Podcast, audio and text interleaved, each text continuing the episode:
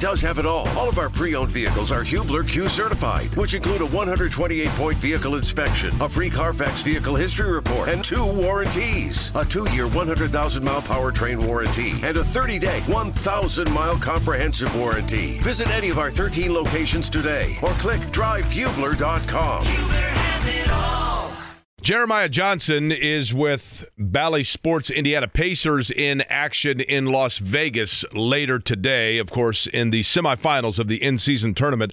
Jeremiah, when he is not, of course, broadcasting Pacer games, actually, he's broadcasting Pacer games when he's not either Charlie Cardinal or participating in the Peru Indiana Circus Circus. So it's only fitting that the Pacers would be playing in Las Vegas. And JJ joins us now. Jeremiah, first off, um, to go back to it, I thought personally that the in season tournament, when they first announced it, I know we're going on the way back here, but I, I was a little bit confused by it. I kind of didn't get it. Uh, I admittedly, open disclaimer, I don't actively follow, you know, like EPL soccer, so I know that there's the precedent overseas about how this would work.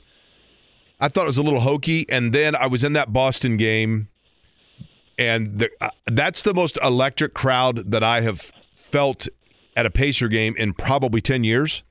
And I had to wow. remind myself like five different times this is a regular season game. This feels like a, it, it felt like literally I, the next day I had to get up and go over for qualifying at Indy. You know what I mean? And um, so it worked. I was wrong. It worked, and it's super cool.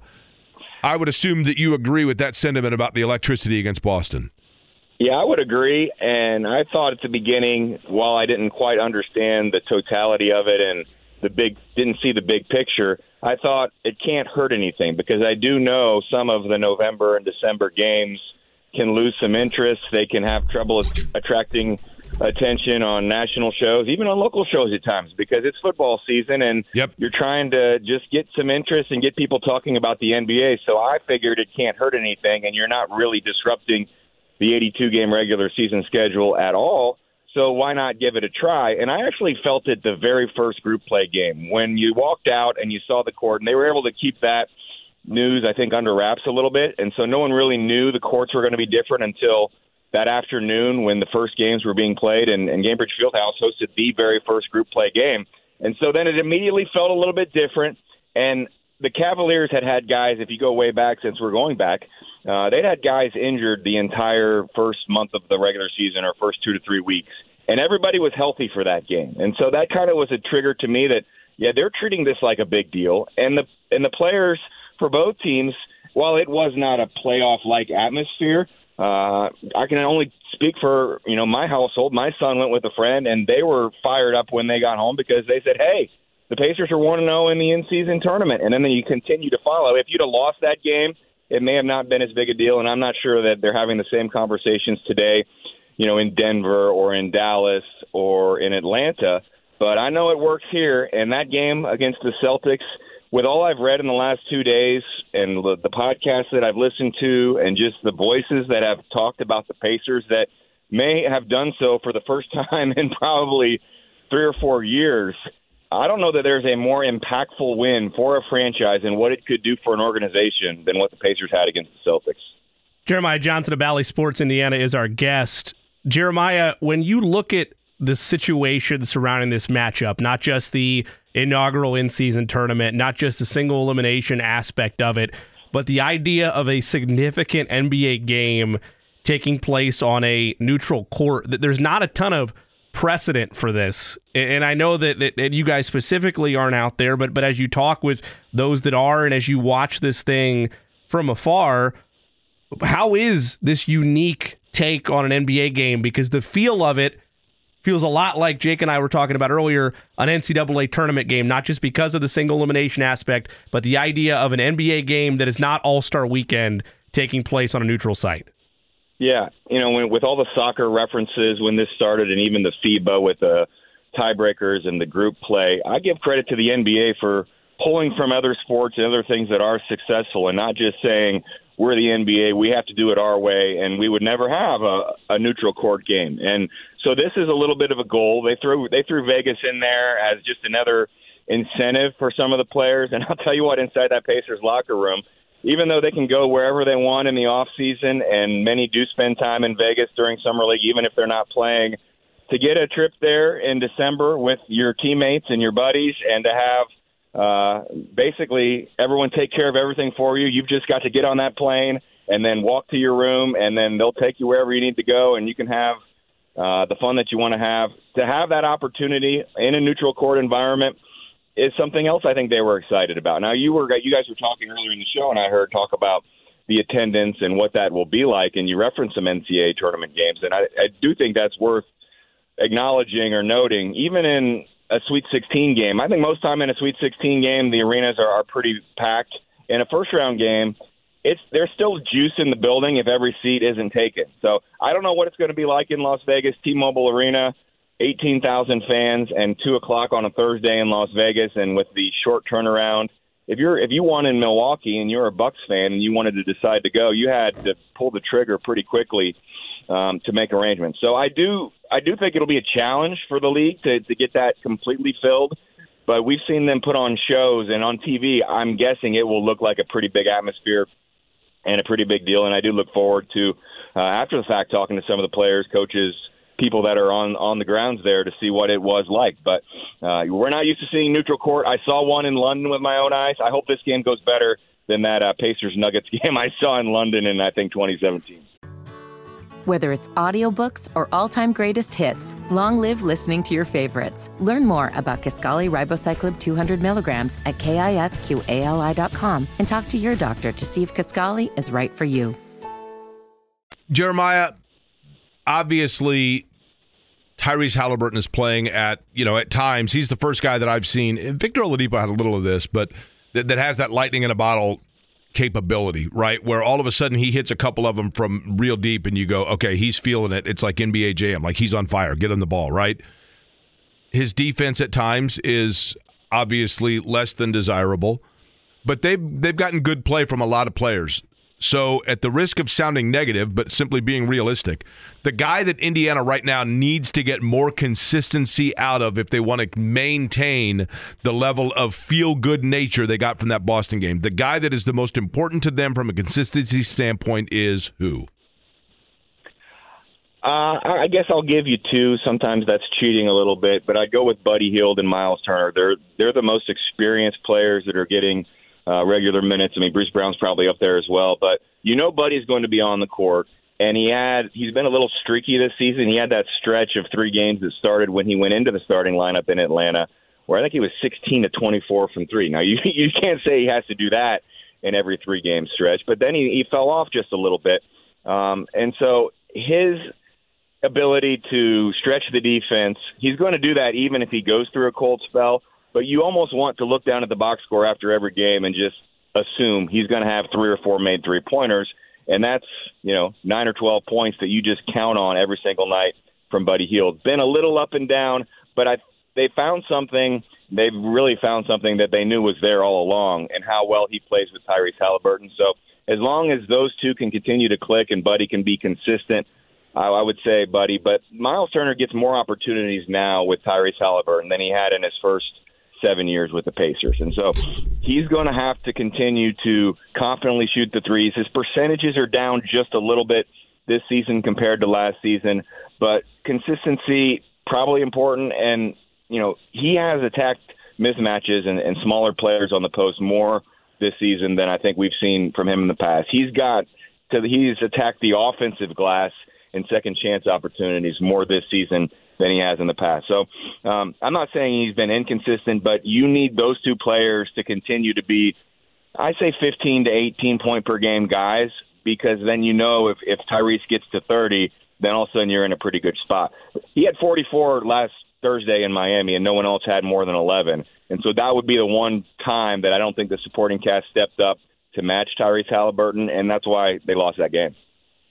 Is Bennedict Mathurin one of those guys and I don't mean this as a detriment to him, Jeremiah, but is Bennedict Mathurin one of those guys that to get the most out of him when he's on the floor, he's got to be the guy that is the straw mixing the drink, and that it's difficult for him to be an auxiliary piece because he has an alpha in him that means that for him to flourish, he has to be the guy.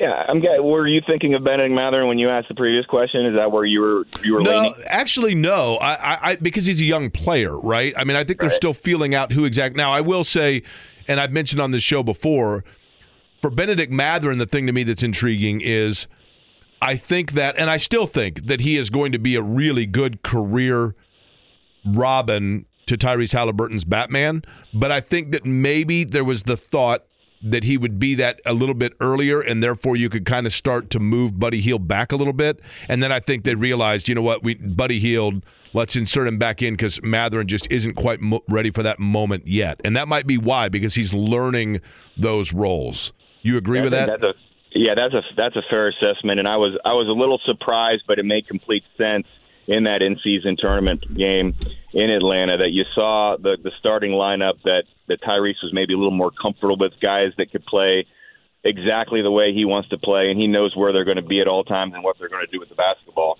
I, I do need to just kind of caution the fans just a little bit that Bennedict Mathurin is 20 years old, and the style the Pacers are playing with with Tyrese Halliburton it's not only unique to the NBA, it's it's pretty unique to any level of basketball. And so um, it takes, I think, a little bit of time to adjust to this fast pace style, to get it out of the basket, even if you give up points, and to try to get down the other end of the court and to move it around the perimeter.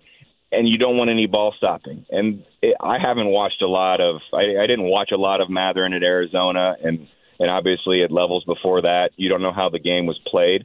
But my guess is this is just a transition in terms of how you're used to playing and then how you adjust to playing in this style. And I, I agree with you that big picture, two, three years down the road, it would be ideal if he can be that Robin and Tyrese Halliburton's uh, the Batman and, and the backcourt is those two guys moving forward. But it's not there yet. And so he has thrived in an off the bench role as a rookie, really from day one last season. And so get him in that role, have him a little more comfortable. Andrew Nembhard and TJ Mc- McConnell, if they're running with him, they know where he's going to be. They know he would have to be the guy to generate a lot of offense with that group. And so they're going to make sure he gets those opportunities. So it was a great decision, I think, from the coaching staff. It may have not been what Bennedict Mathurin wanted at the time, and he may see himself as a starter right now. But it's just his second year. He's he's still learning things, and there is still time for that relationship and that on-court chemistry with Halliburton to grow. If it's not to the level maybe you'd like to see it just yet. Jeremiah Johnson of Bally Sports Indiana joins us. Pacers Bucks tonight. NBA in-season tournament semifinals out in Las Vegas.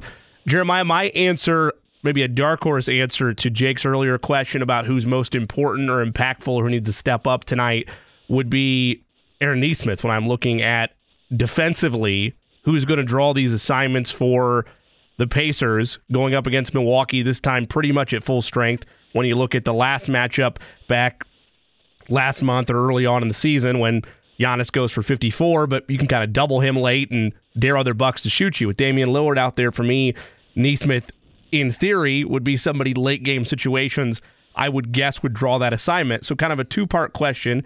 A, am I right on that? And B, whose weight does Giannis fall on late defensively for the Pacers? Do you imagine it being Miles Turner, or do you think it is a combined effort once again, even though Damian Lillard is out there now? Yeah. Your backup center position is not at where it was to start the season. No Daniel Theis, no Jalen Smith for this game.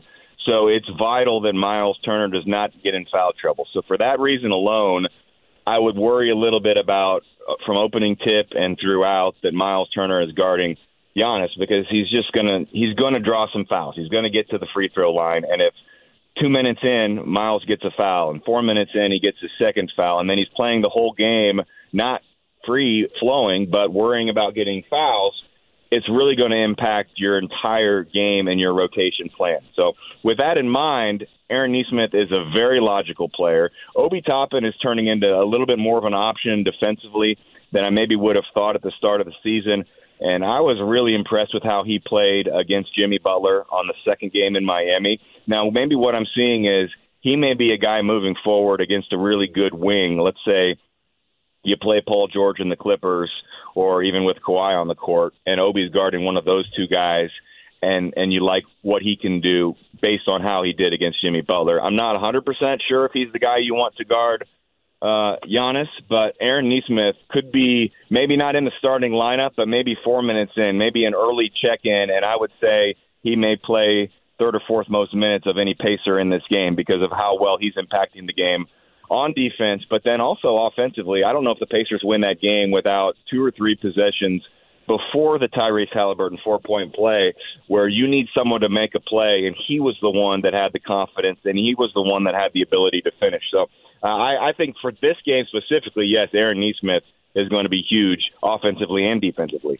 Jeremiah Johnson is our guest. Of course, you see him on Bally Sports Indiana as the sideline reporter and the pre and post game host for the Pacers television broadcast. He also is a retired, was it trapeze artist? Is that what you were, Jeremiah? Yeah, I think this is my first uh, circus and mascot discussion on Query and Company. So I'm glad mm-hmm. you could carry this over from your. It's previous, a tradition, like uh, unlike any other. Yes. Your previous shows, I was just in side by side, so technically it was a trapeze, but not of the variety that you would you would envision from flying across the uh, three rings. Were you just a one year and done in the Peru circus? For those who don't know, yeah. Jeremiah, a native of Peru, the amateur circus capital of the world, which for a year was the professional circus because he was in it. Uh, were, were you just in it for a year? Just one year. There was a, unique quirk where where I was at, you could not play little league baseball until age Ooh, eight. Yeah. And I don't know that I didn't want to play t-ball, so I did the circus at age seven. Now, did you have to wear tights? Oh yeah, yeah. It's uh, uh we've had this discussion. Maybe we should have it again in in July when it's top of mind. But it's it's a, it's the real deal. I invite anyone listening to uh, to make the trip to Miami County the third week in July. It's the first I've I've heard of this. This is fascinating. Ah of the well, Peru Circus or of Jeremiah's participation? Jeremiah's participation. Yeah. Yeah. Yeah. Jeremiah, just so you know, Jeremiah began, as, as he just mentioned, he was a trapeze artist, and, and amongst other things, he, he downplays it. Jimmy, quite frankly, downplays it. But Houdini, you know, Houdini tells people he did card tricks, right? I mean, right. Yeah. And, and so, and then JJ, because of the fact that he was the, uh, he was basically known. A lot of people don't know this. He was the high flyer at Peru, and then he went to Ball State and they knew of his high flying trapeze antics, and so he became Charlie Cardinal. You were the only mascot that actually flew through the arena, right? Through Worthen Arena? Uh, you know, they would not trust me to that. I don't know if the apparatus could hold me. I was a little I was on the larger side of most Cardinals. Most mascots are a little smaller, so I did fit into the costume, but I was not going to be the kind like Boomer uh, you know, going down from the rafters. If the play-in tournament had existed in 1998, would Michael Jordan or Dennis Rodman be the one guy that missed a game? if it was in Vegas. Well, we already saw Jordan, the quote unquote flu game. He was able to play the next day. So while he would have enjoyed Vegas for sure, I'm guessing he would have figured out a way to get back on the court. Uh, for Rodman, he'd have been probably the guy that, you know, there's three bus times, and by the time you, you had the two buses leave for the arena, and you're looking down at your list, and you're like, is he going to make this third bus, or are we going to have to go knock on his door and get him out of his room? That's what I'm guessing. Rodman would be a bigger challenge. You know, the quote in quote flu game. I'm just going to leave that there, but I'm with you, right? I'm with you on that. I got the tinfoil hat on that one. Uh, Denver as well in '96 and the '72 win, but people can Google that. Um, JJ, what about Milwaukee for the Pacers? Is getting, other than the obvious, you know, Giannis. I, I thought they did a really good job the first time that the Pacers played Milwaukee of having Nembhard and then at times I think maybe Nesmith kind of intercept Giannis when he came across the timeline and just basically cut off the snake at the head right across the timeline, and that kind of stalled Milwaukee's offense. Of course, they didn't have some of their bigger offensive weapons aside from Giannis at that time. What do they do differently, if anything, this time around in trying to corral him again and keep Milwaukee at bay? What I'll be watching is uh, the, the final four to five minutes. That's why the Pacers won that game. I think they were down 10 with five or six minutes to play. And you started doubling him and making it difficult for him to make any decision, as as you kind of referenced there with, with Nembhard flying at him a little bit. But they were they were basically saying get the ball out of his hands, similar to what Atlanta did against Tyrese Halliburton in that fourth quarter of that game, and and Tyrese has seen a couple of other times. So what I'm going to be watching is out of a timeout first half. Do they play three possessions where they're they're double teaming and they're swarming him and they're living with okay if someone else gets a shot, you're okay with that. My guess is early on you do that for the times that Giannis is on the court and Damian Lillard is not because you do not want to let him get those open looks from three. Um, Giannis, for the last few seasons, it felt like he was trying to expand his game and maybe shoot more three pointers. In that game at Gainbridge Fieldhouse, he went back to the old Giannis where he was going to lower his head, he was going to attack the basket, and that's problematic. I still would rather him shoot outside than do anything inside the paint. So we'll see what happens. But will they throw? Will they, they're going to treat this like it is a playoff game, like it's Game Seven of a series in late April or in May. And so with that in mind, the substitution patterns, the different defensive schemes, maybe you throw some zone out there to just give yourself a little bit of help with Giannis in the paint, and you may give up more three point looks than this defense is currently devised to give up, and you just hope Khris Middleton and some of the other guys on that team don't have career days. And you still would rather probably those shots happen than Giannis, but Damian Lillard is definitely an X factor that I'll be interested to see how he fits uh, with Giannis, having not seen it the first time. You know, I, I realize, Jeremiah, that you cover the Pacers, and so therefore you are absolutely entitled to say, look, I haven't seen enough to know this answer. But just in in kind of your assessment of Milwaukee, you, when you have two great players like Giannis and Damian Lillard, you know sometimes it takes a while. And Lillard was was hurt for a while there. You know, Giannis is missing games. Sometimes it takes a while for guys to figure out how to kind of mesh and coexist. Has that happened so far in Milwaukee, or do you think that's still a process for them? I'd say it's a process, and it's not just those two guys, but to make a coaching change uh, off of a team that was the number one seed in the Eastern Conference. People forget they were the team everyone expected to be in the finals, and then they ran into Jimmy Butler having a career series, and that led to a trickle down effect of most likely coaching change. And I don't even know if they make that trade for Damian Lillard if they get by the Heat and advance to the finals like many had expected. And so it's a combination of those two guys playing together, and then Adrian Griffin. Is he, you know, implementing different styles? Maybe he's the one telling Giannis, get back to what you do best, get back in the paint, draw some fouls. Uh, but after that first Boston game, the one the Pacers lost by 51, I think, I told their sideline reporter, I said, I think in when this season is done, uh, the Celtics are going to be the happiest team of that sort of two-tiered trade um, compared to the Bucks because they got Jrue Holiday. Now, revisionist history or maybe recency bias, Jrue Holiday did not have his best game on Monday night at Gainbridge Fieldhouse, and then there's a decent chance Damian Lillard has a good good week this week, and, and the Bucks are very happy to have Lillard and to not have Jrue Holiday. The biggest thing is early on, defensively, the Bucks have not been as good. But if those two players are on the court, it gives Giannis some help and another option in a late game, critical, clutch situation, and that's where they hope they can be better than they were when they lost that series to the Heat. Jeremiah, what's more important to a Pacers win this afternoon? North of 40% from beyond the arc or single digit turnovers limited in terms of how they take care of the basketball? That's a pretty good question. I would say they could probably go mid 30s on their three point percentage, and uh, the turnovers might be the key because uh, the Pacers, you know, they're going to get out and run when they get the opportunities, but you don't want the Bucks. They're going to execute in the half court. If they can execute in the half court, and they also get those turnovers and you allow Giannis to get out and transition on a fast break, I don't know how you stop him in that situation. If if there's a steal and he gets the ball at half court, uh, you can't do the take fouls anymore. But if you could figure out a way to to make some take fouls before he gets to the paint, I would advise doing that. Um, so I think the turnovers are probably the most important. And uh, I mentioned that reading a lot of different articles and different um, listening to podcasts this week it was really amplified from David Thorpe in an article on his Substack that I read this morning about the number of possessions and the pace the Pacers are playing, and to do that and still be near the top of the league in the least amount of turnovers per game should not go unnoticed, should not be glossed over. That that's really hard to do. You would expect a little bit more of a carefree atmosphere, uh, more turnovers when you're running up and down and, and trying to push the envelope envelope a little bit offensively, and to be down in single digits in that same time, that's been a reason they've been able to beat some of these good teams. So I'll, I'll try to say keep those turnovers to around 8, 9, 10, and as long as you're in the mid 30s or in the 30s somewhere, threes, I think you still could win the game. Jeremiah, we appreciate the time as always. I know it's obviously a busy time of year, you know, with just the games in general, family, holidays, etc. So we do appreciate the time. And the next time that you're on, I will wait and stave it until the second to next time you're on to again call you the high flying Jeremiah Johnson.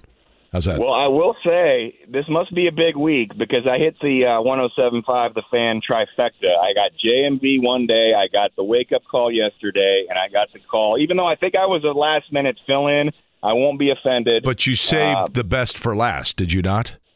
Well, I know, but I don't know that I've been on with you two together. So I was hoping I hadn't done anything wrong. But I'm glad to get I'm glad to get the invite. That trifecta used to get you a free sub. I don't know what it gets you nowadays, but uh, You know, I'll tell you what, Jeremiah makes a good beer also, just so you know. yeah, I was gonna say it gets me a free hat from Jeremiah Johnson Brewing Company. That's right. That's that hat, exact- that's and, uh, exactly I'm right. To Jake. Yeah. Appreciate it, man. Okay. All right, Jeremiah Johnson from Bally Sports, Indiana. Whether it's audiobooks or all-time greatest hits, long live listening to your favorites. Learn more about Kisqali Ribociclib 200 milligrams at kisqali.com and talk to your doctor to see if Kisqali is right for you. By the way, one note before we get to what's happening on West 56th within the AFC South.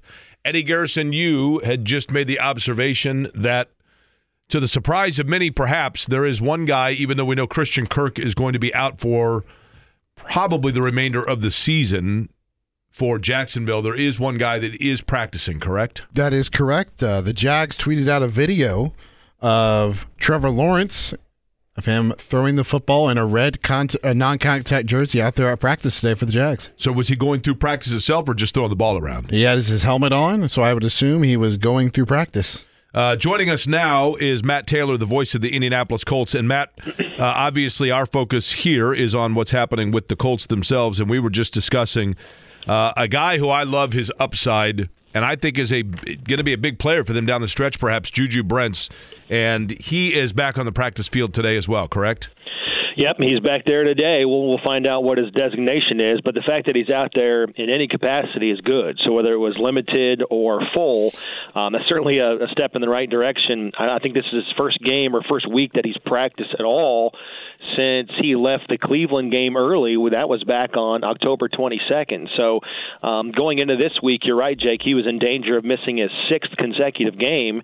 Um, so the fact that he's out there today is really, really big. Now, whether or not he can, um, you know, get out there and play and start and go from, you know, missing five games to playing 60, 70 snaps, I don't know. But um, it, it's really big in terms of his development as a rookie to get back at practice and get back on the game field. You know, Juju Brents, and you know, Matt, maybe quite frankly, it's even too early in his career to determine this. But I really was impressed with him. Uh, to my surprise, quite frankly, just because of not because of him, but I mean the fact he was a rookie that missed some camp. I really liked what he was able to do.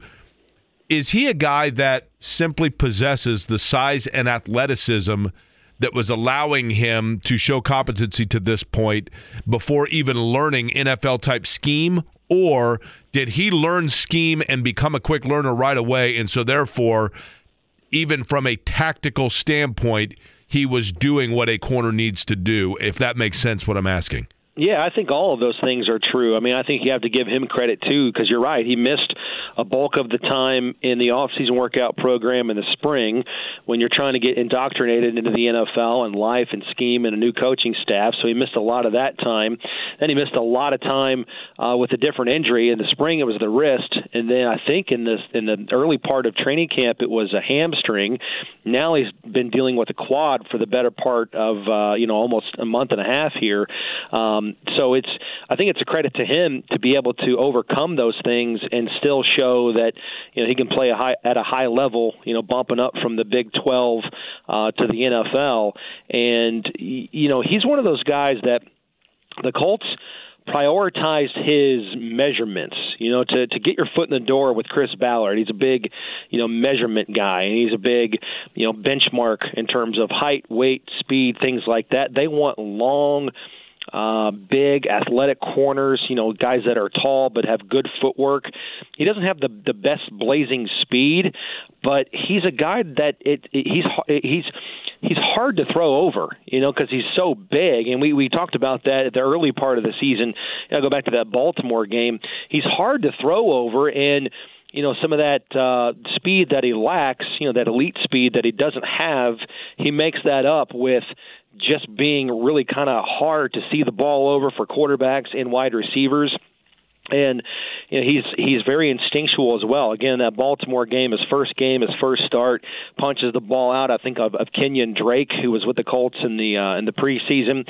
Colts got a big takeaway in that game, so he's pretty instinctual, um, high football IQ, high character guy, which the Colts obviously always prioritize in the draft. Um, you just want to see him for his own personal sake get healthy and string a couple weeks together towards the end of his rookie season to build some mo- momentum heading into year number two, where I think on paper and projection wise, the Colts are going to count on him going forward to be a staple, uh, you know, in the starting lineup in that secondary. Voice the Colts Matt Taylor joins us, brought to you by Shelby Materials, the concrete and aggregate experts.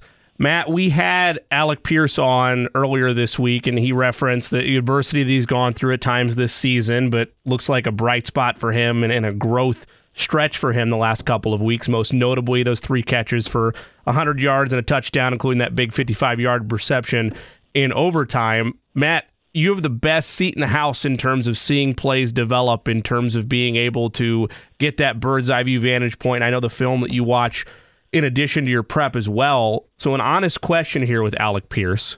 When you look at him this season and the breakout that's followed the last couple of weeks, has it been, oh, he's getting open more now, or he's being more effective now as a receiver?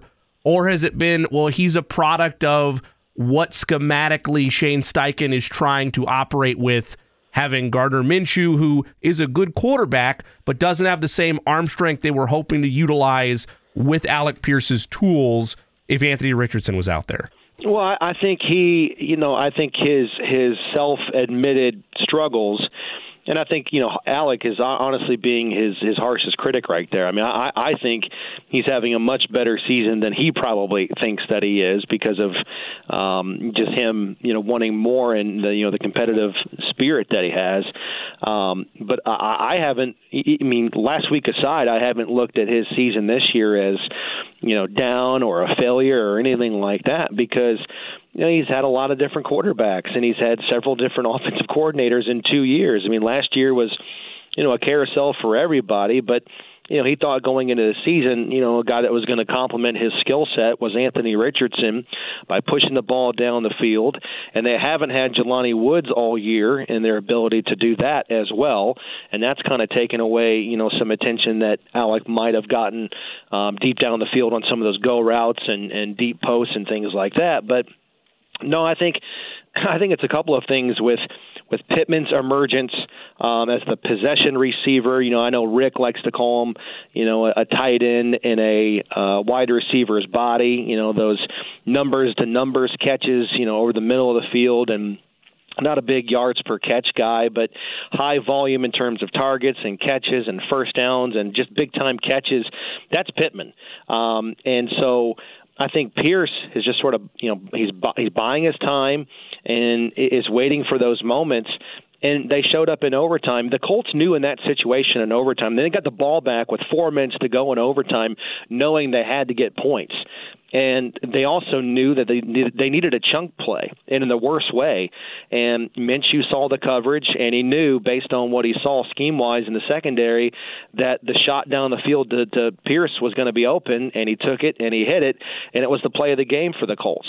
And so, you know, I think I think Pierce is, is is he's wanting to be he's he's showing a lot more urgency than than his uh his receiving totals uh will tell you. And you know his his position coach is Reggie Wayne and you know, certainly he didn't really get going and established until year three or four because of Marvin Harrison. And I think Pierce is kind of in the same mold where he wants more than than he's able to produce right now and what the Colts are asking of him.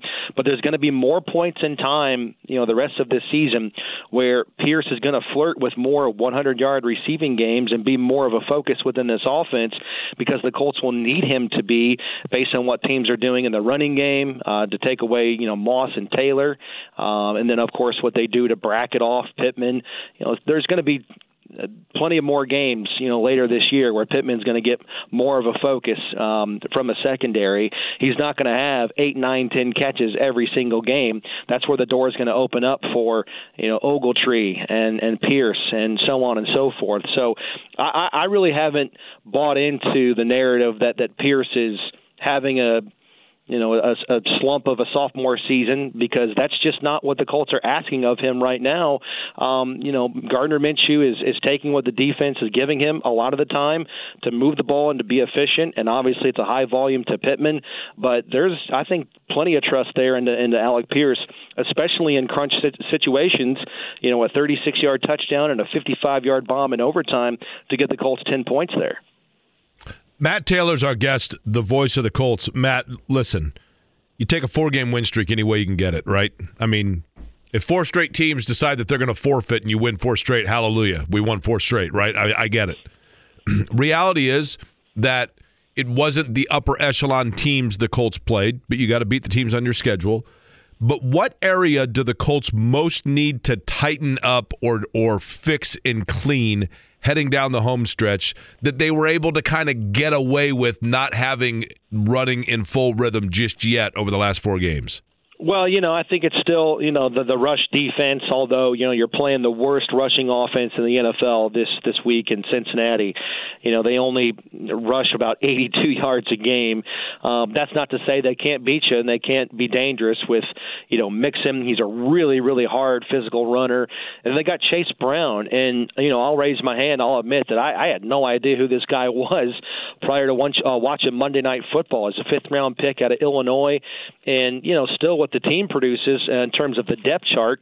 Cincinnati still has him listed. Let's see what fourth on their depth chart, um, and he's he's really I think better than that and more than that in terms of the usage uh, to this point behind Mixon. He ripped off a 31 yarder uh, the other night against the Jacksonville Jaguars. So you you still have to do a better job of stopping the run, and you are also getting Grover Stewart back this week. That's you know going to help you know a, a tremendous amount. So that that's first and foremost, and then I think and and you know as it relates to what you're kind of getting away with right now, um, specifically on Sunday, you, you just got to be better in the red zone. You know, you're not going to win too many football games going one for five in the red zone, and let's see, three for 14 on third down. Uh, you know, you're let's see, oh, oh for five, or excuse me, one for five on goal to go situations uh, down by the goal line. That that's that's not a winning formula right there. So the defense is racking up a bunch of sacks and a bunch of takeaways, which has kind of masked some things both on offense and defense. Um, but you know, I think if the Colts take good care of the football stop the run and are uh, efficient inside the red zone, there's no reason why they wouldn't be in the game and able to uh, beat the Bengals coming up on Sunday. I know that's a lot of ifs, but if you just play clean football the rest of the way, there's no one left on the schedule where you say, eh, I don't know, it's going to be tough to win that football game. They're all winnable, right? Cincinnati, Pittsburgh, Atlanta, Las Vegas, and Houston. Um, those are not you know that's that's not uh, you know Dallas or Philly or San Francisco in a row. Those are all manageable teams fighting for their life, just like the Colts, to be in a position to make the playoffs. Voice the Colts Matt Taylor joins us, presented by Shelby Materials, the concrete and aggregate experts. Mate, I'm sure that he's stayed in shape and he, he's gone through his routine on his own, trying to stay physically fit for this stretch run. But a six game absence is a tough one for anybody to overcome, let alone a position as physically demanding as in the trenches like Grover Stewart is. What is a fair expectation for him in terms of out of the gate, assuming he has a normal snap count this week? hopefully I'm not uh, proven to be naive, but I, I think he's going to ball out. I, I don't think you're going to miss anything with Grover Stewart. In fact, I mean, if if anything, he's going to be fresh. He's going to be ready to go, and he's going to be motivated. He's going to be chomping at the bit because this is a contract year for him too, and he needs to. We kind of talked about this last week with the the rushing numbers allowed without him Obviously, that's kind of a feather in his cap in a weird, kind of selfish way, with him being able to say in the off season, "Hey, look what happened when you didn't have me in the in the lineup."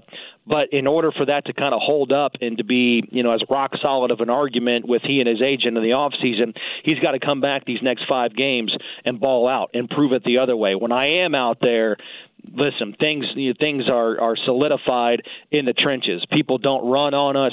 We're able to get more tackles for loss. The pass rush on the outside is still stable. So that's what my expectation is for Grover coming up on Sunday. I don't think there's going to be any drop off at all. I think you're going to see the same Grover Stewart, right? The same guy that started 69 straight games before his suspension. Um, and I, I'm just expecting, you know, a big time impact and um, a guy that's going to flirt with playing damn near every snap on defense coming up this weekend. Matt, you're a Reds fan, right? I am. Yep. As am I, right? Do you ever because I do have this happen. It's a very sobering reality when I'm watching an Ohio State football game and and I can't stand Ohio State and then I realize that for half of the year I actually share fandom with those people at that stadium. and like yep. the same as the Bengals are kind of uh, you know the Bengals don't hold for me because the Bengals have obviously not been a great franchise for so long and in particular in my childhood although obviously of late They've been outstanding. When they went to the Super Bowl, there were a lot of pretty cool videos, to be honest with you, of what it meant to a lot of people. But it's weird for me to watch a Bengals game and realize, like, wait a minute, these are the people I'm high fiving in the summertime. That's I have the same realization when I go to Reds games. You've got you know the the same people there, like the the central, um, or I should say, like the, the the native Ohioans, the native Cincinnatians, if that's the right way to put it you know they're rooting for the Reds when I'm there, you know, coming from Indianapolis to watch a ball game, and so I'm high fiving them. But then you also see people wearing Kentucky T-shirts. you, see, you know what I, I mean? Like you see people wearing Kentucky T-shirts, Ohio State T-shirts, um, Cincinnati Bearcat T-shirts, and mm-hmm. I, I don't I don't mind Cincinnati, you know, the the University of, but I have a hard time high fiving a Kentucky fan. I have a hard time yeah. high fiving an Ohio State yeah. fan. But you know, we we want the Reds ace, you know, to to throw seven innings of, of no hit uh, shutout baseball. I can tell you that. Absolutely. Yeah, I've, I've hyperextended an elbow by retracting a high five midair when I saw the guy was wearing a Kentucky shirt. Right? it's brutal. Yeah, and you know, my like I told you, my, my pops uh, had his his his office growing up had season tickets to IU football and basketball, so they'd always throw him a couple of games a year, and and just going down there rooting for IU. I I can't do it, man. I cannot high five a guy wearing a blue UK shirt. I, it's I, just not in my DNA, dude. You, you, we believe you me, we share that in common. What do uh, look? I've been impressed, and I, I realize that you probably have not set in on the film sessions and analyzing the Bengals, but. I think that we automatically, Matt, thought that when Joe Burrow went down, that it was like, well, they're done. And, you know, sure, they may not make a Super Bowl run, but they've still got some pretty darn good weapons. What what, if anything, can you tell that maybe they might be tweaking or doing differently to still take advantage of, say, Chase and Higgins, but at the same time have to to put a governor a little bit on their offense because of the fact Burrow's not there? You know, it's funny you say that or ask me that because I had the same realization about Cincinnati when I was watching them on on Monday Night Football, and I didn't know who Jake Browning was. I'll be completely um, you know honest with you. I mean, I kind of remember him in college at Washington because they made the college football playoff in 2016, but he was kind of out of sight, out of mind for me. And I thought, okay, you know, Burrow's out, and it's going to be tough for for Cincinnati to make the playoffs for the third straight year and win the division for the third straight year. And then here he comes on Monday Night Football on a big stage, national audience, and the guy is precise. And what I'm about to say is going to shortchange him, and I don't want it to. Um, but he just proved to be incredibly competent and in control and relaxed. And what I took from that game is like Cincinnati's offense. I think with him is just as dangerous, and the playbook is just as open with Browning as it is with Burrow, with all the guys around him, with Chase and Higgins and uh, Mixon in the running game, uh, Tyler Boyd as well. Now that all those pieces are kind of back and healthy and ready to go, Browning looked like there's there's no there's no play for Browning that they wouldn't call for Burrow, if you get what I'm saying. So um, he to me looks like a guy that's that's able to you know lead them on a on a quest to to make a playoff push and the reason why I say that is, I mean, you guys have looked at the standings. The Colts are seven and five, Cincinnati six and six. Obviously, if Cincinnati wins this game, both teams have the same record. But Cincinnati will hold the head-to-head tiebreaker over the Colts, so that would, you know, uh, move them up the, the the pecking order in the AFC standings um, as far as the playoffs are concerned. But also, too the, right now there are three seven and five teams in the AFC. You got the Colts, the Steelers, and the Browns. Well, Cincinnati plays all three of those starting with the Colts this weekend. So they they firmly have uh, a path to the playoffs, and you know, you could argue they have their destiny in their own control if they take care of business. And I think Browning gives them more than a legitimate shot based on the way that he played uh, last last Monday night and the you know the, the the competence that he showed and the, the amount of control and poise that he had. You know, making only his second career start in the NFL, even though he's been in the league since 2019 and he's 27 years old. So it's pretty crazy stuff. That it's kind of the battle of the backups between Gardner Minshew and Browning. Both guys uh, played each other in college in the Apple Cup game. Uh, it was it was Browning at Washington, Minshew at Washington State, and here they are in you know five years later trying to get their teams uh, as, as backup quarterbacks into the playoffs. Whether it's audiobooks or all-time greatest hits, long live listening to your favorites. Learn more about Kisqali Ribociclib 200 milligrams at kisqali.com and talk to your doctor to see if Kisqali is right for you.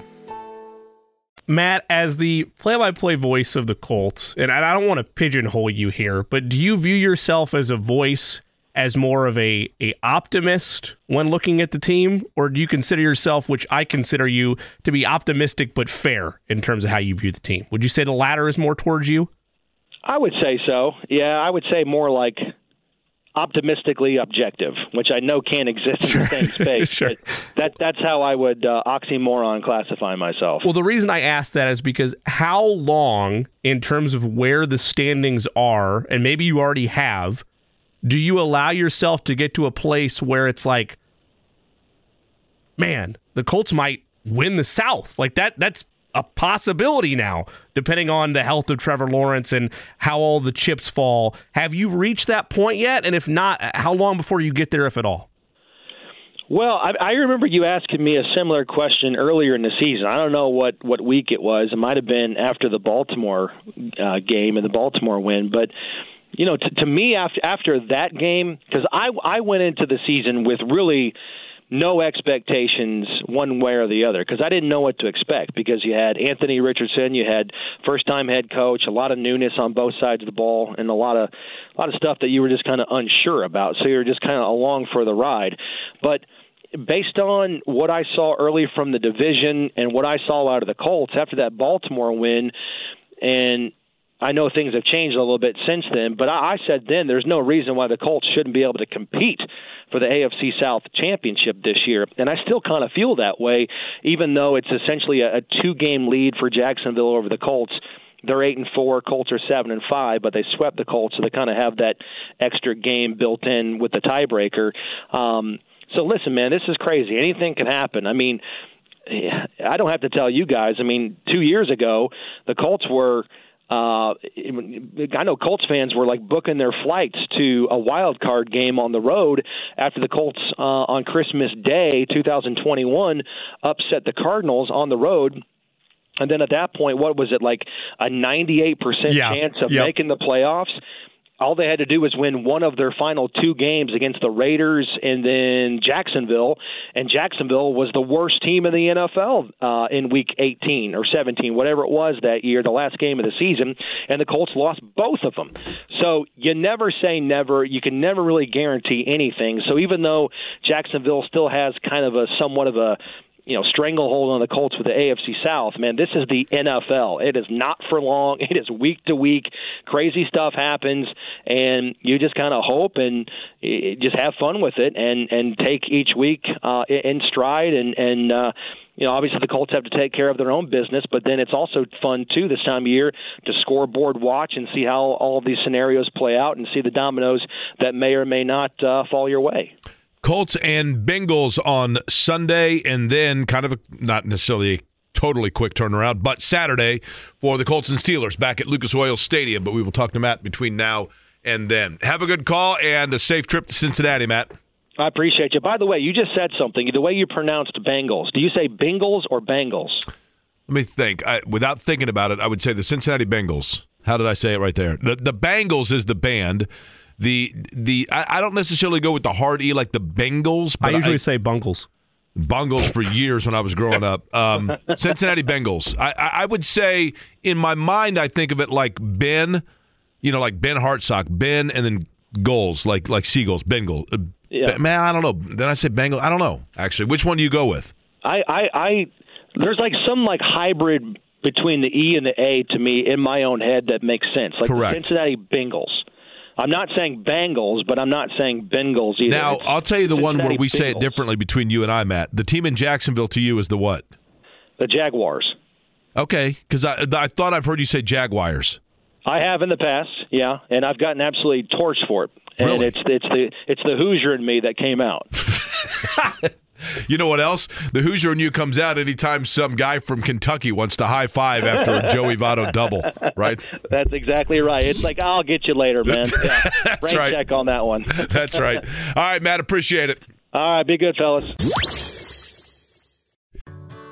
Whether it's audiobooks or all-time greatest hits, long live listening to your favorites. Learn more about Kisqali Ribociclib 200 milligrams at kisqali.com and talk to your doctor to see if Kisqali is right for you. It is Thursday. we'll even stop on our road trip if you'd like in Greensburg so the kids in the back can see the world's or the world's most famous tree growing out of the courthouse. Eddie and Jimmy, I'm going to both assume that I'm going to assume that neither of you are aware of the tree growing out of the courthouse in No, I, I, I knew that factoid. My dad took me there. There you go. Once as a You know why? Because it's world famous. There you go. You go there and it's like, oh, look, there's kids from Luxembourg checking it out. I would bet actually that Lance McAlister, who is one of the voices on one of the great heritage radio stations in the United States, WLW out of Cincinnati, and is a native himself of Carmel, at some point on the drive back and forth from the holidays or Thanksgiving, has just been overly tempted and pulled off 74 in Greensburg to see, in fact, the world's most famous tree. That is correct, right, Lance? Yes, I am told in the early 1870s, citizens noticed there seemed to be a small sprig growing on the northwest corner of the courthouse tower, and it has grown into the world famous tower tree. Like literally, I mean, I don't know if you know this or not, Lance, but it's a talking point in Bangladesh if you tell them you're from Indiana, right? I'll remember that the next time I'm in Bangladesh. Yeah, that's right.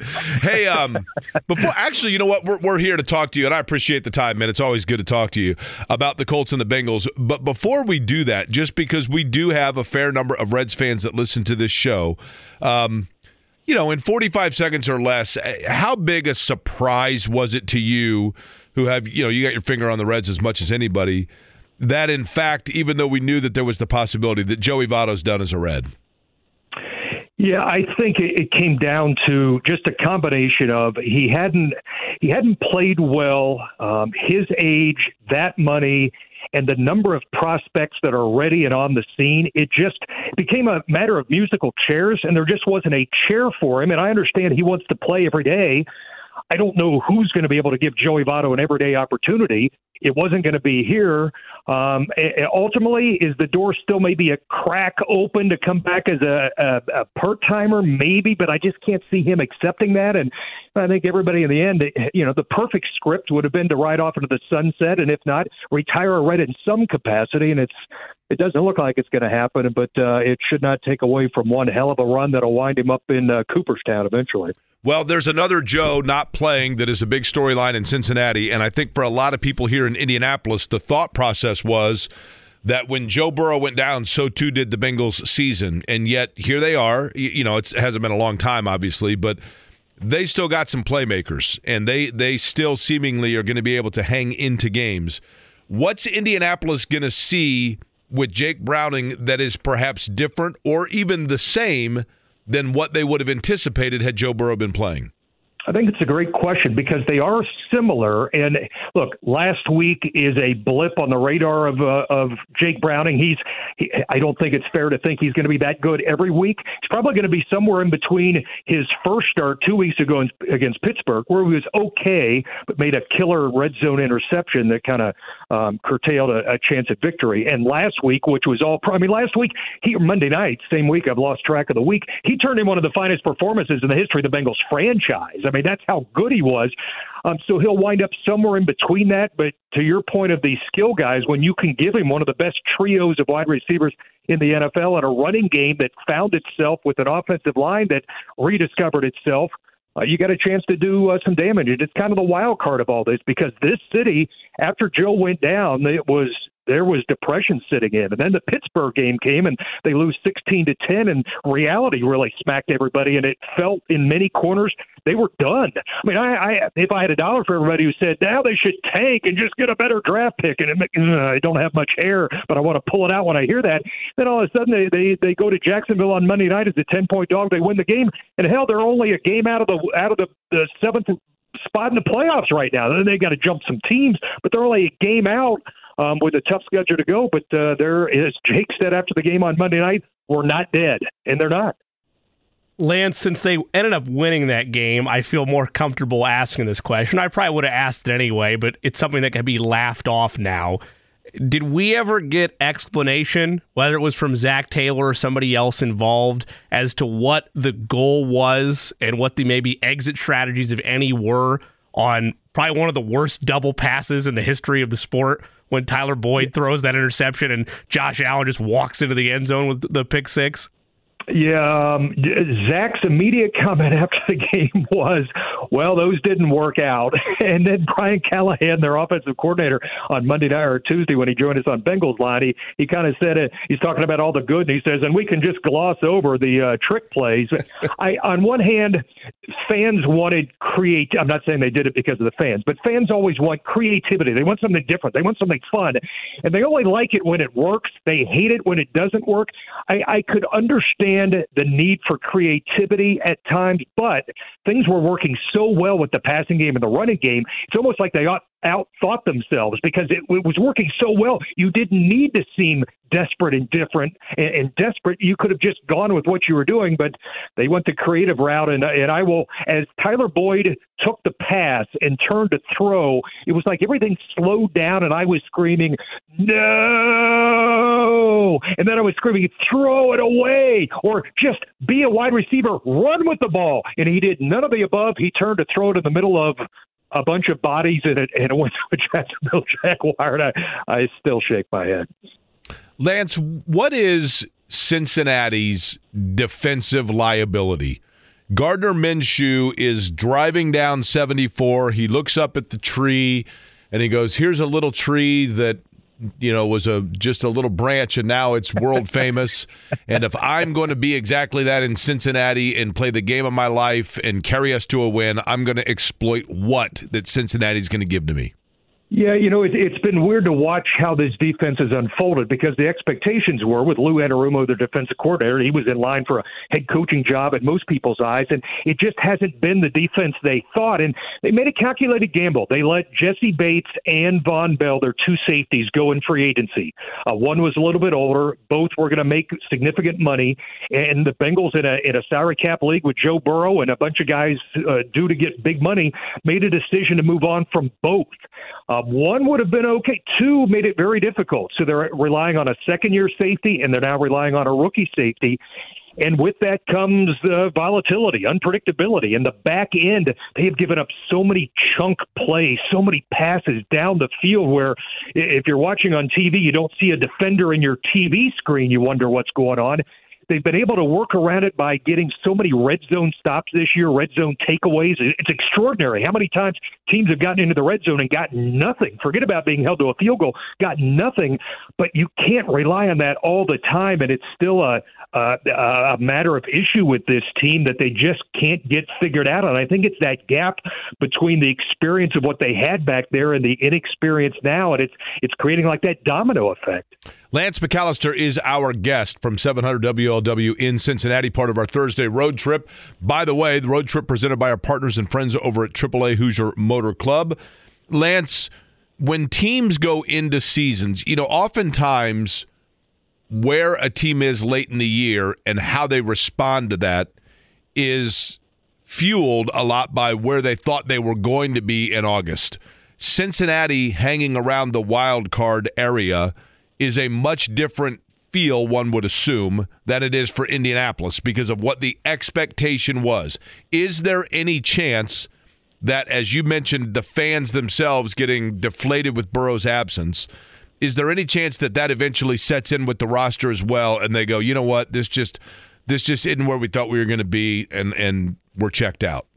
I don't think so, at least for the moment. I mean, the schedule is very challenging. Colts, Vikings, at the Steelers, at the Chiefs uh, on Sunday night, and against Cleveland. And I really think it was a shot of adrenaline Monday night to see what Jake did. And I think collectively, this team has to look and say, well, crap, if he can do that, maybe we're not done. Even if they were thinking they might be done, he gave them new life.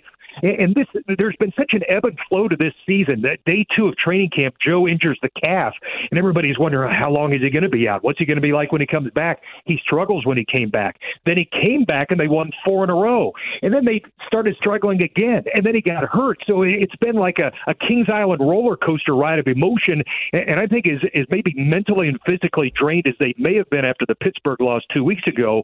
What happened on Monday night kind of grabbed everybody's attention and, and refocused, and and now I think they, they, the theme was we're not dead. And, you know, Ja'Marr Chase even said it after Monday night's game, he says that guy, Jake Browning, he says he's QB1 material. So I think they're all looking around and thinking, at least from the skill guy standpoint, geez, I thought my numbers might drop without Joe. Now they're thinking, well, heck, if Jake Browning can throw for 354 against Jacksonville, we're, we're all in this and we can do some damage. Now, I'm glad you mentioned Kings Island because I got a Kings Island question for you here. Um, like anybody hearing my voice right now, as a kid, I mean, I probably went to Kings Island maybe once or twice a summer. I haven't been to Kings Island since probably college, Lance, and I'm I'm embarrassed to admit that because I, I I love it. But I'm curious of this. Is it as big as I thought, or is it because I was a kid? Like when I drive past on when you go around 294 in Chicago and you see like the Six Flags over Chicago, and you're like, that looks like the glorified fairgrounds. Now, is Kings Island massive, or was I just a kid and I just assumed it was because it took the Brady Bunch that long to get the little poster from the little island all the way to, to Mike? That's a great episode, by the way. That's but great. To your main yeah. point, uh, yeah, it is But You drive by it, and the tower, the the Eiffel Tower-like structure, plus with the the added rides, the height of those rides, you always drive by it going, "Who the hell would ride that thing?" Because there's loop to loops and up and down and sideways, and yeah, as you drive by it, it is a monstrosity from the parking lots to everything else. It is uh, it is as you remember it. Now they don't still have, and I realize that this is how long it's been since I was there um, I think even the last time I was there, they had phased out Hanna Barbera land. So you don't park like in Huckleberry Hound anymore, right? Now, is it now like SpongeBob parking lot or something like that? Uh, you know what? That's a great question. And as you say that, I found myself humming in my head this morning because I, I, I ran across this on, on TV last night. The banana splits: one banana, two banana, three banana, four, five banana. And I've been singing that yeah. song in my head all day. So now that you've reminded me of it, it's clearly an earworm that won't go away. But there is some caricature-driven theme to the parking lot structure. I cannot update you on the current situation. That's your assignment for next time, Lance. After you stop and see the tree, swing by there, check it out, and report back. All right. That is big time. Yes. All right, Lance McAlister, WLW. Appreciate the time, man. Anytime. All right, Lance McAlister, again, our Thursday road trip. Road trip brought to you by AAA Hoosier Motor Club. Purchase a one year AAA Classic membership and save 50%. Have AAA's legendary roadside service. My man David, the other day, I saw him helping out somebody whose battery died in a rainstorm. That's what you get from AAA. Visit AAA.com slash gift if you want to give that for the holidays.